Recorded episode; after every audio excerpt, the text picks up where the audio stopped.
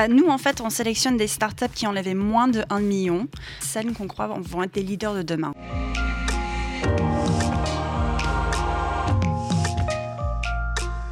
Bonjour Roxane Varza. Bonjour. Bonjour et bienvenue. Merci beaucoup d'être euh, venu nous retrouver ici sur euh, Way, c'est le média de l'aventure digitale. La presse vous a déjà euh, baptisé il y a quelque temps la reine et même l'impératrice des, des, startups. Pourquoi? Parce que vous êtes à la tête de la station F.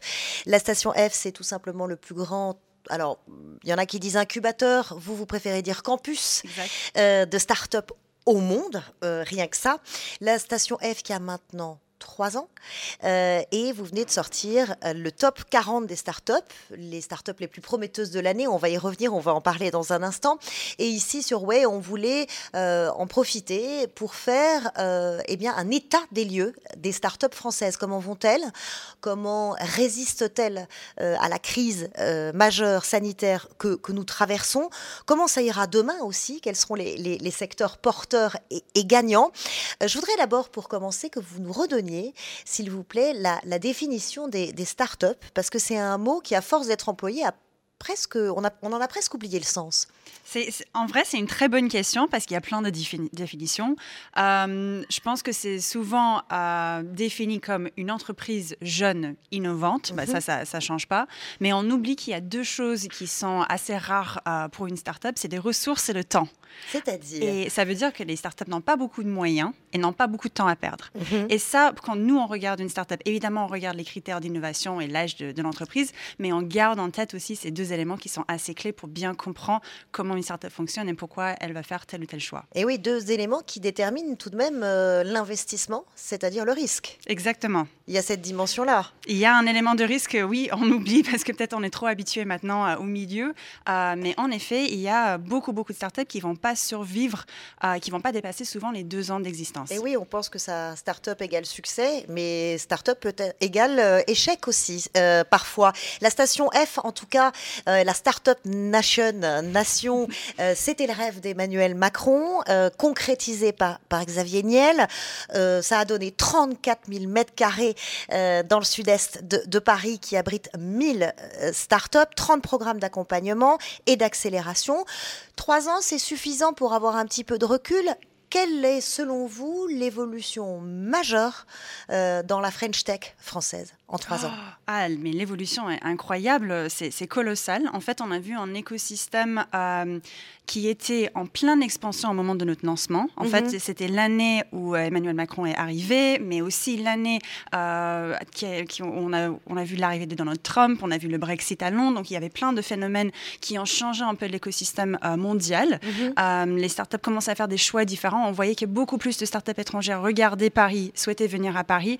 Donc on a eu un, enfin, beaucoup plus de startups qu'on imaginait qui ont postulé pour Station F. Donc on n'imaginait pas les 11 000 candidatures qui sont arrivées la première année. Voilà, il y a 11 000 qu'on précise pour ceux qui nous écoutent. Il y a 11 000 candidatures pour 1000 euh, places. Pour 1000 places. Hein. Donc ça fait du monde au, portillon, comme on dit. Exactement. Et maintenant, on voit euh, bah, année Covid. Enfin, les choses ont beaucoup beaucoup changé cette année, mhm. mais on a quand même un écosystème qui se porte très bien mhm. et qui va de mieux en mieux. Alors justement, on va faire, on va dresser un état des lieux. On peut peut-être commencer euh, par par les licornes. Pourquoi j'ai envie de les citer? Parce qu'on pense qu'une start-up c'est tout petit. On pense que nous on est à la traîne derrière des grosses start start américaine. C'est pas vrai. Euh, Miracle vient de rejoindre le club très fermé des fameuses licornes, c'est-à-dire celles qui ont euh, au moins euh, un milliard de, dollars de valorisation. On peut citer aussi Blablacar, Doctolib, grand champion français, Voodoo, Content Square, Miro. Est-ce que du coup on peut dire qu'on est devenu cette fameuse start-up nation dont rêvait Emmanuel Macron Pas La définition, enfin le concept de, de start-up nation, je ne sais pas exactement ce qu'on met derrière, mais je pense que souvent les gens ils pensent que euh, c'est un écosystème un peu renfermé sur elle-même. Mhm. ou euh, Voire abstrait aussi. Exactement, exactement. Et je pense que c'est quelque chose avec lequel on n'est pas forcément d'accord à Station F, parce que nous, on, croit vraiment que n'importe qui peut être entrepreneur. Mhm. Euh, c'est pas, c'est pas un milieu qui est fermé. Nous, on a beaucoup d'entrepreneurs de, de, parcours divers et variés. L'autre cliché aussi, c'est que c'est une bulle, c'est-à-dire on vendrait de l'investissement sur un concept, on lèverait des fonds en pariant sur l'avenir sans avoir un réel business model derrière. Exactement. Et vous faites bien de souligner ce point parce qu'on voit les titres dans les médias qui sont les levées de fonds, les licornes et tout ça, et c'est pas la réalité de ce qui se passe mhm. euh, sur le terrain.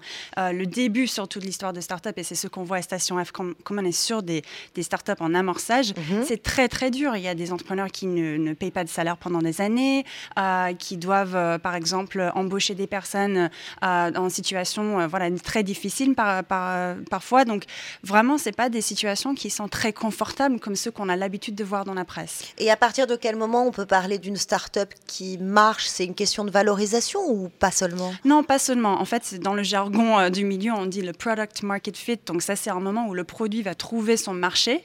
Euh, et donc ça, c'est vraiment un moment clé dans la vie d'une start-up où on, estime que voilà, le produit, euh, c'est valable. Et là, on peut vraiment commencer à parler de la scalabilité de l'entreprise. On fait cette interview au moment où on est tous plongés, évidemment, dans, cette crise sanitaire et on a envie de savoir et de profiter de votre présence aujourd'hui pour faire un état des lieux. Comment euh, la French Tech a, traverse, a traversé et traverse cette crise, est-ce qu'elle s'en sort? Et vous avez publié en juin dernier une étude euh, à ce sujet dont les résultats peuvent euh, surprendre parce qu'on s'aperçoit que non seulement la France s'en sort bien, mais surtout mieux que certains voisins comme l'Allemagne. Alors c'est surprenant. C'est assez surprenant, je suis d'accord. Euh, bah, nous, on a fait cette étude avec 120 fonds d'investissement euh, dans différents pays. On a couvert cinq marchés différents, donc les États-Unis, la France, Angleterre, Allemagne et Israël. Et euh, là, ce qu'on a constaté, c'est finalement en France, les choses passent plutôt bien. je pense qu'il y avait en juin environ 80% des startups qui prévoyaient d'embaucher avant la fin de l'année, et c'est ce qu'on voit sur le terrain. Et aussi, on voyait beaucoup de startups qui ont réussi à ne pas devoir fermer ou vraiment changé beaucoup de choses parce qu'elles ont pu pivoter, elles ont profité des aides qui ont été aussi très avantageux en France.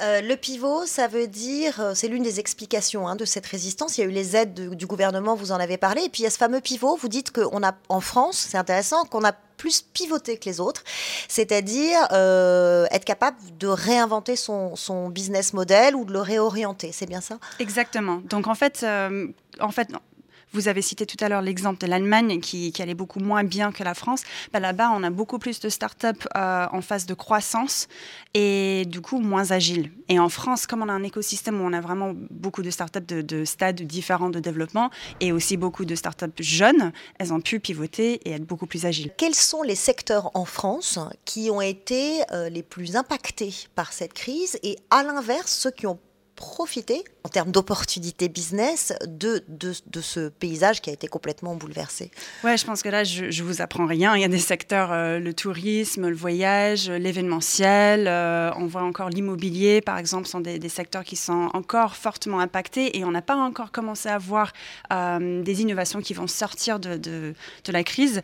Et les secteurs qui se portent le mieux, bah, tout ce qui va être digitalisation des différents services, e-commerce, télé téléconsultation pour tout ce qui est médecine. Donc voilà. Hum, justement, on a un état des lieux très clair avec euh, une étude euh, que vous nous dévoilez presque en prime time. Hein. Elle, vient, elle, vient, tout juste euh, d'être publiée.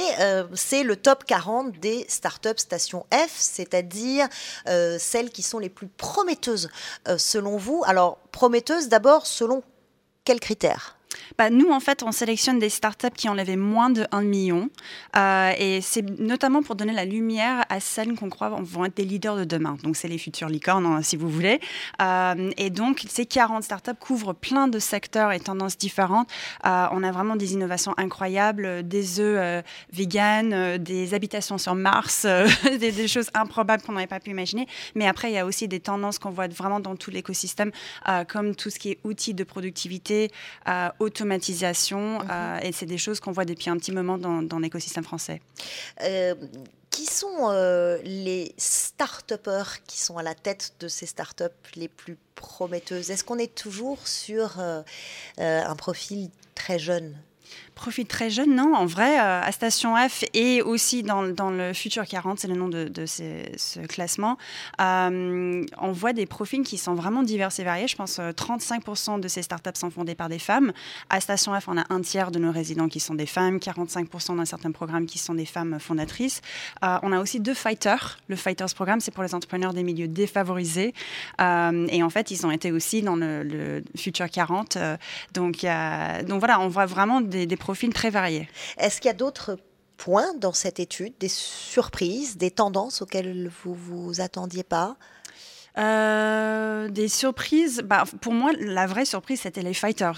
Parce qu'en fait, les fighters, euh, bah, comme ils, viennent des milieux vraiment très, très différents. C'est quoi les fighters? Les fighters, c'est justement les profils défavorisés.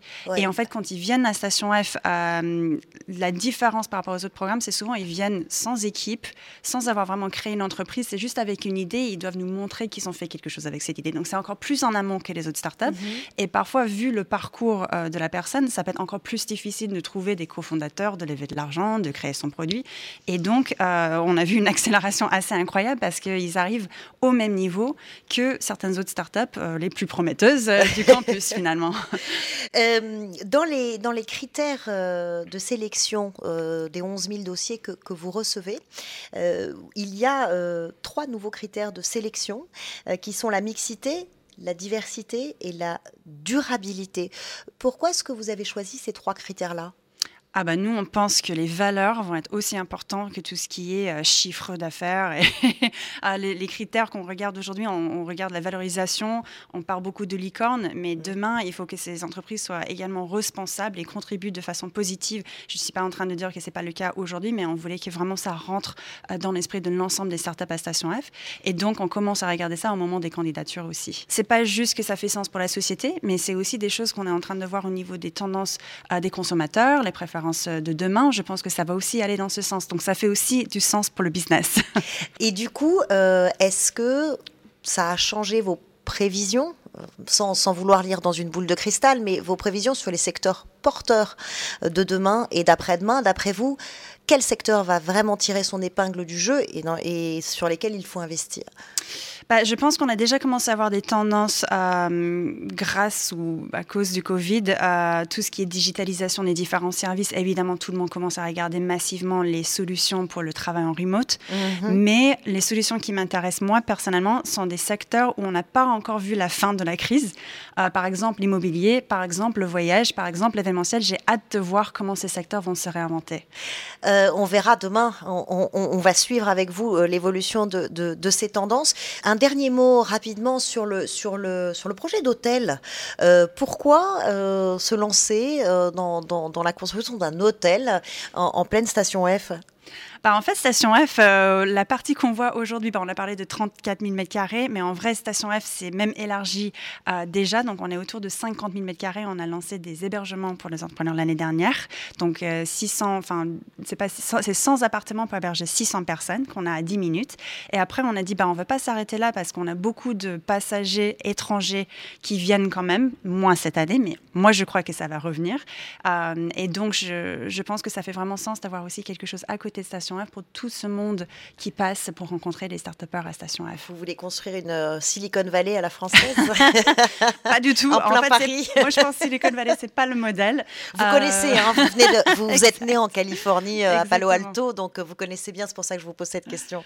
Oui, non, c'est pas. C'est pas l'objectif, mais on fait quelque chose qui fait du sens pour la France et pour Paris et pour notre écosystème. Et ça a toujours été l'esprit de Station F. Et, et, là, on a vu, ça fait pas de sens d'avoir des investisseurs qui restent en huitième, euh, des, des, gens qui passent à Paris, mais qui ils veulent venir à Station F, mais ils sont trop loin pour le faire. Donc là, quelque chose à côté, ça fait vraiment sens pour nous.